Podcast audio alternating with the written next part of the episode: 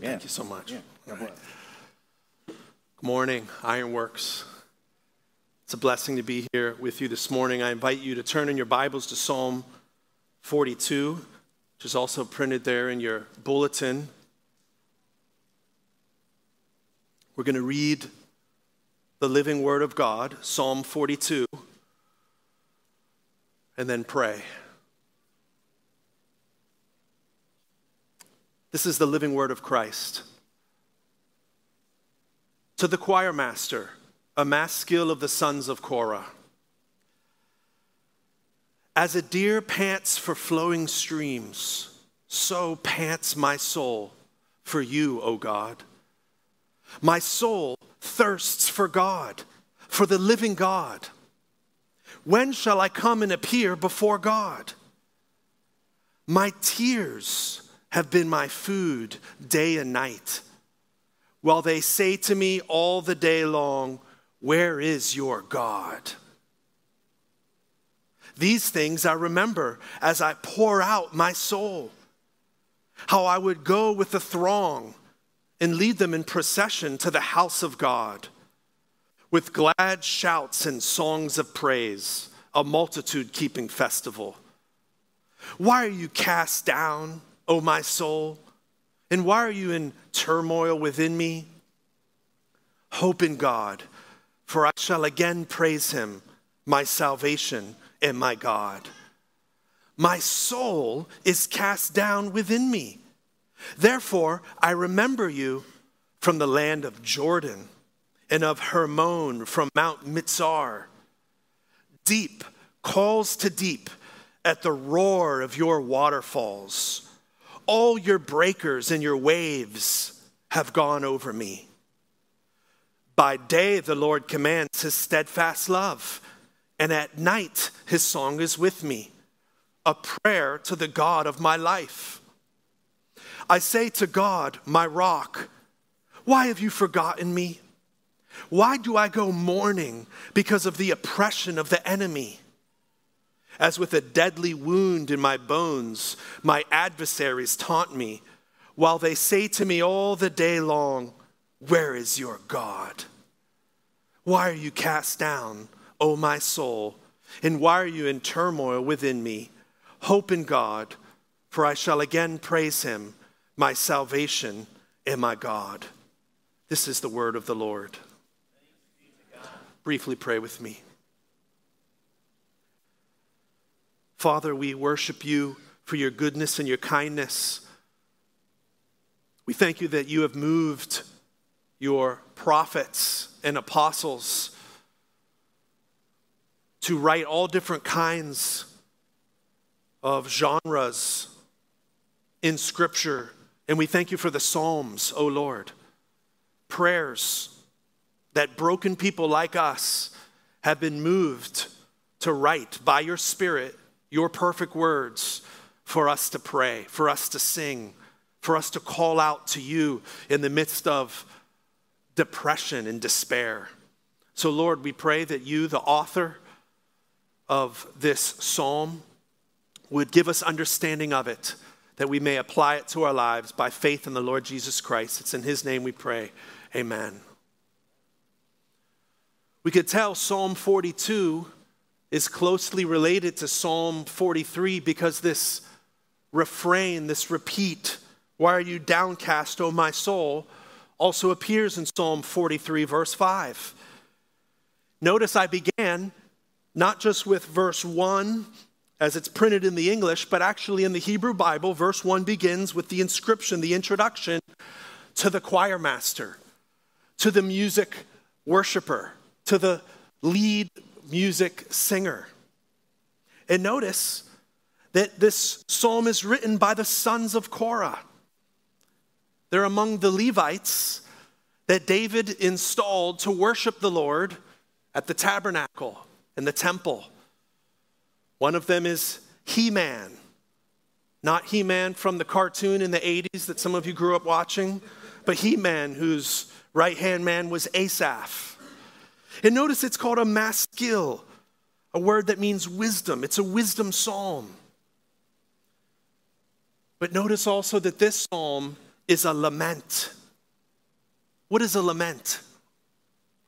A lament is a prayer song in which the psalmist cries out to God in the midst of his distress, in the midst of his brokenness, often with questions. This psalm is filled with questions, nine of them. Three of the questions are to God When shall I come and see God? Why have you forgotten me? Why do I go about mourning?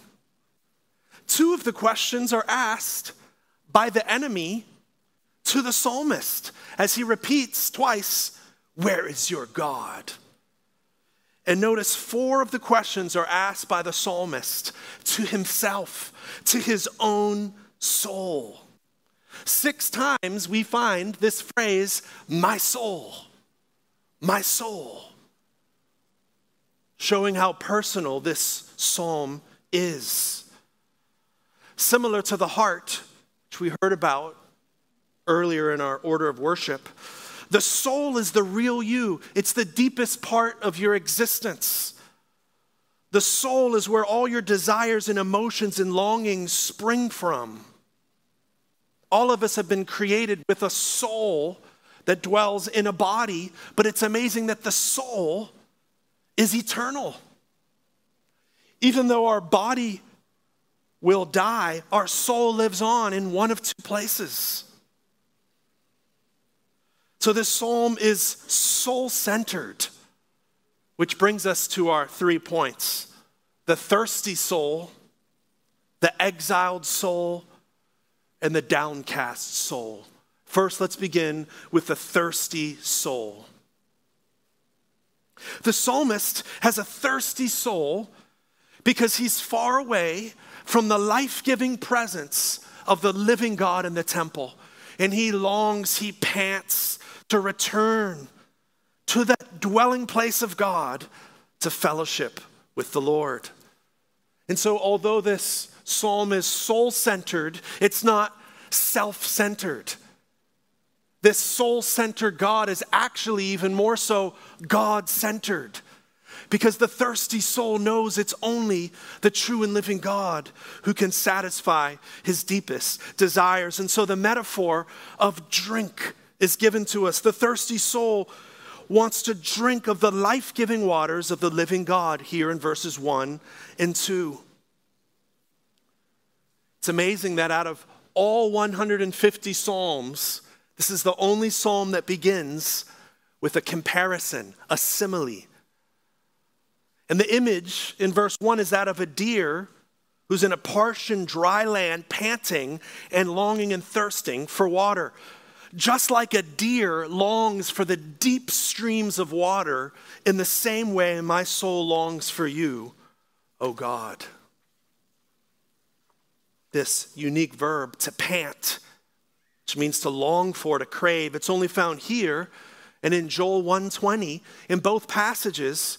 And animals longing thirst is in the context of a desolate environment due to exile. And the psalmist says, That's how my soul is for the living God. As I said, this psalm is a song, and as such, it's an intricately written poem. It uses in depth parallelism, where one line is unpacked by the next. But it's not just parallelism in content. The first line is actually equal to the second line rhythmically, in meter, in beat, and in syllables. 12 syllables, 12 syllables, all to point to the parallelism of the content. The deer and the soul both pant for and long for something. The deer longs for flowing streams while the soul longs for you, O God. These flowing streams refer to the deepest water channel of a valley, the deepest part of a water channel. The thirsty soul doesn't just want a tiny sip of the Lord, the thirsty soul wants to drink deeply. In verse 2, the metaphor is elaborated on that the it's, it's literally thirsting for God as if God is the water. In verse 1, my soul thirsts for you, O God. In verse 2, just to put it frankly, my soul thirsts for God. And he gets even more specific. Who is God? He's the living God. And so this begs the question when shall I come? That is, when shall I come in? When shall I enter in to the temple, which is the house of God mentioned in verse 4? Recall that in the Old Testament, the Lord used his holy place to teach his people about holy space, to teach his people about his holiness and their uncleanness, their unholiness, which only he can change through a sacrifice. And as they would come into his presence, he would reveal his glory. The psalmist longs for the living God in the temple. He wants to see God. The Hebrew suggests he doesn't want to just be seen by God, as glorious as that is. He wants to do the seeing. He wants to see the face and the glory and the beauty and the power of God. Makes sense that the Levites, the sons of Korah, were ordained by David to write and sing psalms at the temple. And so the sons of Korah here imitate David's metaphor from Psalm 63. Just as we read in 42 2, my soul thirsts for God. David prays in Psalm 63, my soul thirsts for you, O God, as in a dry and weary land where there is no water. In this way, I've looked upon you in the sanctuary, in the holy place, beholding your power and your glory. Because when I do so, David said, my soul will be satisfied as with fat and rich food. So, drinking and eating are metaphors for communion and fellowship with the living God in the temple. Again, the connection of thirsting for the living God in his temple and the fact that it's at the temple is this the living God is called the fountain of living waters Jeremiah 2:13 which are said to flow out of the temple in Ezekiel 47 and give life to everything that it touches. The sense is the living God gives forth himself as living waters from his life giving presence in his temple where he dwelt with his people. We have an application for us this morning. Does your soul thirst for the true and living God? Do you long and pant for the Lord? Bottom line is every soul is thirsty. Because God created every human to have a craving for Him. So even after our first parents, Adam and Eve, instead of finding their satisfaction in the Lord, turned away to sin, even after that, all human beings are still thirsty in soul. And we're either seeking to satisfy our souls, quench in Him or in God replacements, other things. And so, no wonder the Lord, through the prophet Jeremiah, says, This is shocking. Let the heavens be appalled and disgusted that my people have committed two evils. One, they've forsaken me, the fountain of living waters. And if that wasn't bad enough, secondly, they've dug out broken cisterns that can hold no water. They preferred the sewage of their sin and idolatry to me, the living God. And so the Lord Jesus Christ invites you this morning to come to him. He is God in the flesh who promises to give himself as life giving water that both cleanses, purifies, and satisfies the soul. Or are you like the Samaritan woman in John 4, still drinking the fleeting waters of this world that cause our soul to be famished? The psalmist in Psalm 42 longs for the living God but instead of drinking of God, what does he drink in verse 3? He drinks of his tears. There's a reversal of the water imagery. Now his tears have become his food, literally his bread, by day and by night. And what's the circumstance of his tears? He gets specific. It's not only being far from the Lord, it's the mocking and taunting of his persecutors, saying to me all the day long, Where is your God? And so he feels forgotten by God. And this brings us to our second point. The thirsting soul is also the exiled soul. The exiled soul. In Scripture, exile is being far from God. Now that the psalmist is physically far from God, he seeks to encourage his soul by recalling when he was near to God at the temple. And so notice in verse 4, as he pours out his soul, more water imagery, the psalmist attempts to remember these four things, all there in verse 4, that have to do with the pilgrimage to the house of God, which was a joyful journey. He remembers first, he would go up, he would traverse, he would pass over the terrain of Israel along with the throng, a, a large mass of people. Secondly, he would lead them to the house of God. And this makes sense. As a Levite, a temple singer, the sons of Korah were worship leaders. And the destination of this journey was the greatest of all, the dwelling place of the living God, where the Lord dwelt with his people for intimate, joyful communion. And the psalmist longs to be back there. And he can recall, thirdly, the throng of people created a joyful noise, a sound to the Lord, a rejoicing cry, a song of thanksgiving, glad shouts and songs of praise we see there. And fourthly, he remembers that the crowd that he led, it was not the frozen chosen. They were not a lame bunch. They were a multitude of festival keepers, joyfully keeping the feasts and festivals that celebrated God's saving works of redemption. Is he there now? No. He's not at the temple praising God. Instead, he's far from God, far from his people. And he remembers the Lord all the way from the Jordan River, on the other side of the Jordan River, up by Mount Hermon, outside of the land of promise.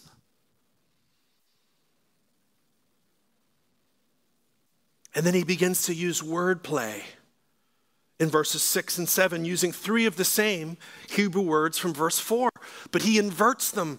He turns them around to give them a negative sense. Notice this. Although he remembered in verse 4, now in verse 5, he remembers being as he's far from God, he remembers all the way from the land of Jordan. Formerly, he heard the sound, the shout of praise. But now in verse 7, he hears the shout, the sound, the roar, same word, of God's waterfalls. The deep seas are calling out to the deep seas at the shout of your waterfalls, O Lord. Before the psalmist would go up, he would traverse, he'd pass over the land to the temple, but now God's wrath is passing over him in the metaphor of waters of judgment flowing over him. All your breaker waves and all your roller waves are passing over me. They've gone over me. I used to go up to the temple, but now your wrath is going over me.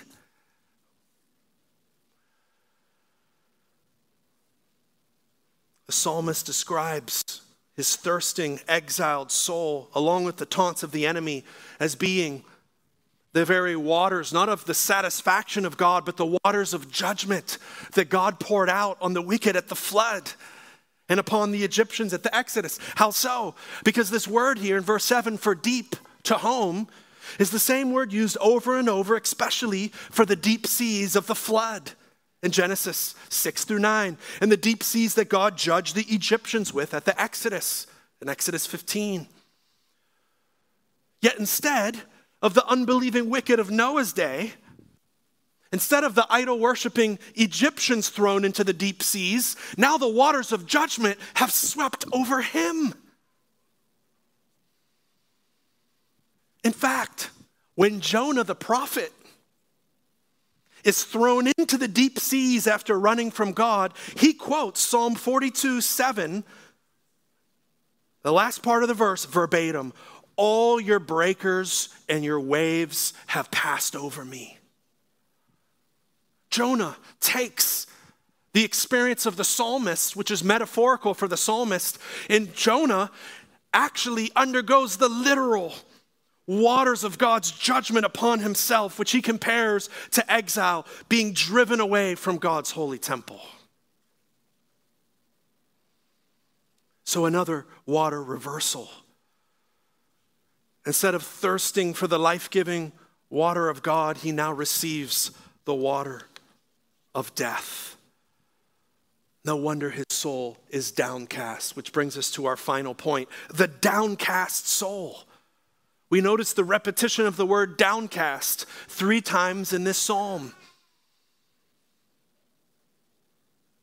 This word downcast means to be pressed down from being brought low. It's related to the word for a deep pit, a depressed geographical area. For this reason, it'd be fair to translate it in the 20th century, 21st century notion of depressed. Why are you depressed, oh my soul? Is in parallel with the second question why are you in turmoil within me? Why, why are you growling, murmuring, groaning?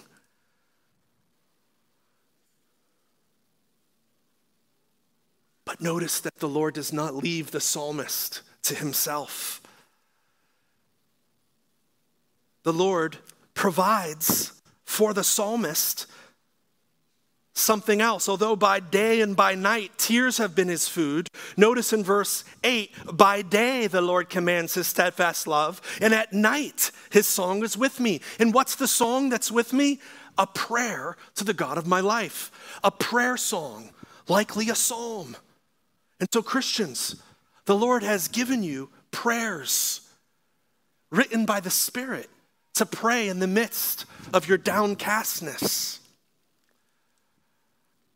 The Lord, in His goodness, has given us a psalm for how to navigate through depression. Consider the Lord's humble compassion in that. He knows that since the fall of Adam and Eve, depression is not just a mental health diagnosis reserved for some people, although it can be in worse ways. But on one level, every human being deals with depression in various degrees. Some people struggle with depression worse than others. For some of us, we're depressed due to misplaced desires. Our idols have left us in despair, and the weight of our guilt leaves us downcast. For some of us, because we're physical, spiritual creatures in which the soul affects the body and the body affects the soul, what we eat affects our soul. It gives us downcast moods. Some of us wrestle with depression from deep grief over the loss of a loved one. Besides serving at Olive Street, I work for Westminster Theological Seminary, and I have the great privilege of talking with people who want to give toward the mission of the seminary to train men like Pastor Darren, Pastor John Orlando, myself, in the life giving word of Christ. And I called a woman who's a widow now, later in life, and I asked her, What can we pray for for you?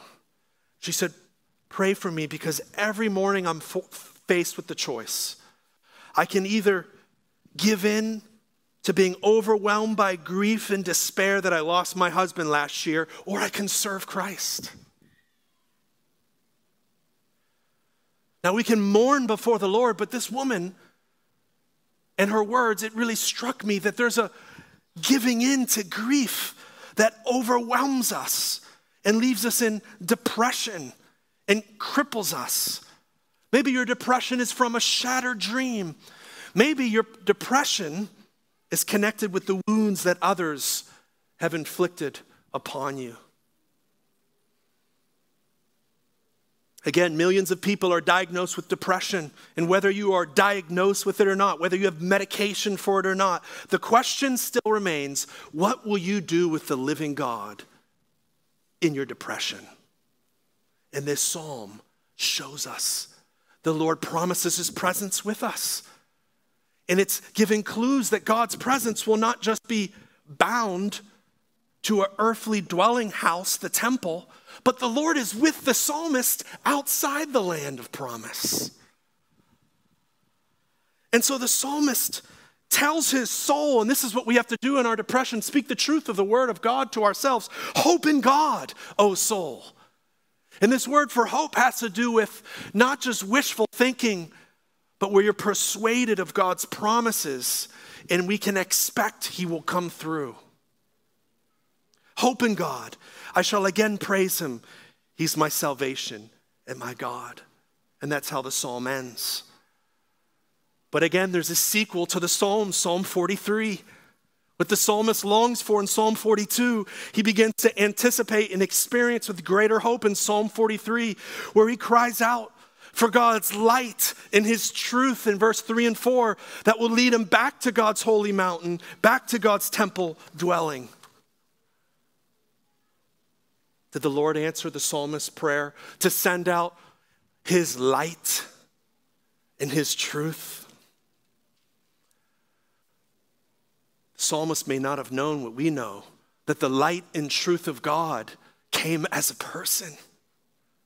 The Lord Jesus Christ, the light of the world, who is the way, the truth, and the life, who has come to bring exiled peoples, exiled nations back to the living God. But get this in order for Christ to bring us back to his Father's house, he first had to experience Psalm 42.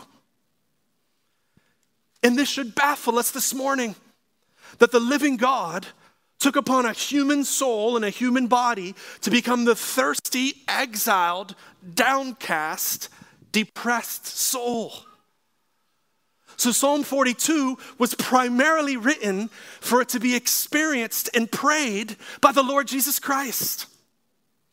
Jesus experienced Psalm 42. When he arrived on the scene, the spiritual condition of Israel was dry. Jesus grew up before his father in a spiritually dry, parched land, Isaiah 53 2. As he fasted in the wilderness, his soul was the thirsty soul longing for his father. And yet he found his father faithful to satisfy him. His bread and his drink was to do his will. Jesus could identify with verse 4 of Psalm 42. He himself walked up to the temple in Jerusalem, didn't he?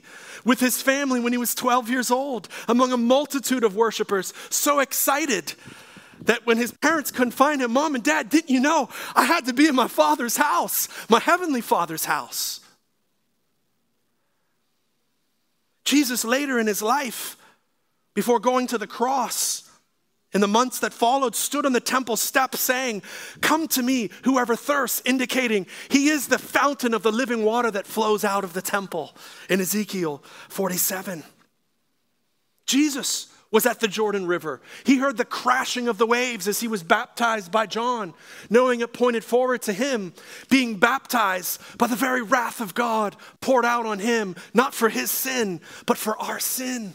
As all the water judgments in the Old Testament of the flood and the Exodus and Jonah pointed forward to the pouring out of the fair, just punishment that we deserve for our sins which fell on Christ for all who put their faith on him. On the cross, Jesus was the exiled soul. Brothers and sisters, Jesus was also the depressed soul. Why do I say that? Because Jesus prayed Psalm 42 in the Garden of Gethsemane the night before he died on the cross. He actually quotes the refrain of Psalm 42 when he says in Mark 26 38, very sorrowful is my soul. The Greek Old Testament, the translation of the Hebrew Bible, words it like this Why are you very sorrowful, O soul? But Jesus doesn't ask the question because he knows the answer and he just declares it. Very sorrowful is my soul, even unto death.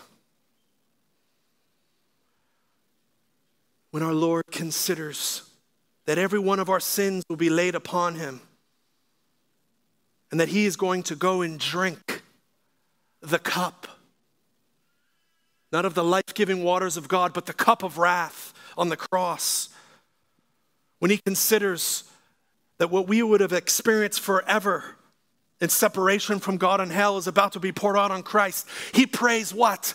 Psalm 42. Christ's sorrowful soul became the thirsty soul on the cross. I thirst. But what was given to him to drink? A sponge of bitter wine pointing to the fact he drank the cup of wrath that we might drink the cup of blessing and salvation. The Lord Jesus Christ died on the cross. The temple veil was torn in two, showing now we have access to the living God.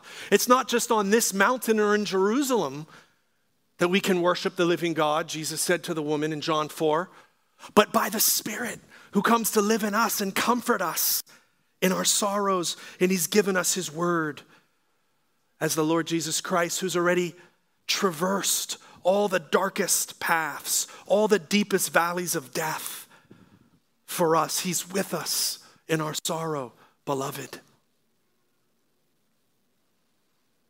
And so, in closing, since Jesus has already walked the path of deep, dark depression and rose victorious over it, he promises to walk you through it and bring you to himself, the fountain of living waters. And he's given us a sign and pointer to that, hasn't he? In the Lord's Supper, which we'll partake now together. Please pray with me. Oh Lord Jesus, we want to thank you.